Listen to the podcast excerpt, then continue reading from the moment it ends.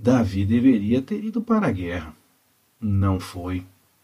Mesmo tendo suas esposas, acabou olhando uma outra mulher casada. Usou seu poder para estar com ela e uma gravidez aconteceu. Precisamos tomar cuidado com nossas responsabilidades. Não devemos deixar as mesmas ou corremos o risco de fazer algo errado enquanto deveríamos estar cuidando de outras coisas.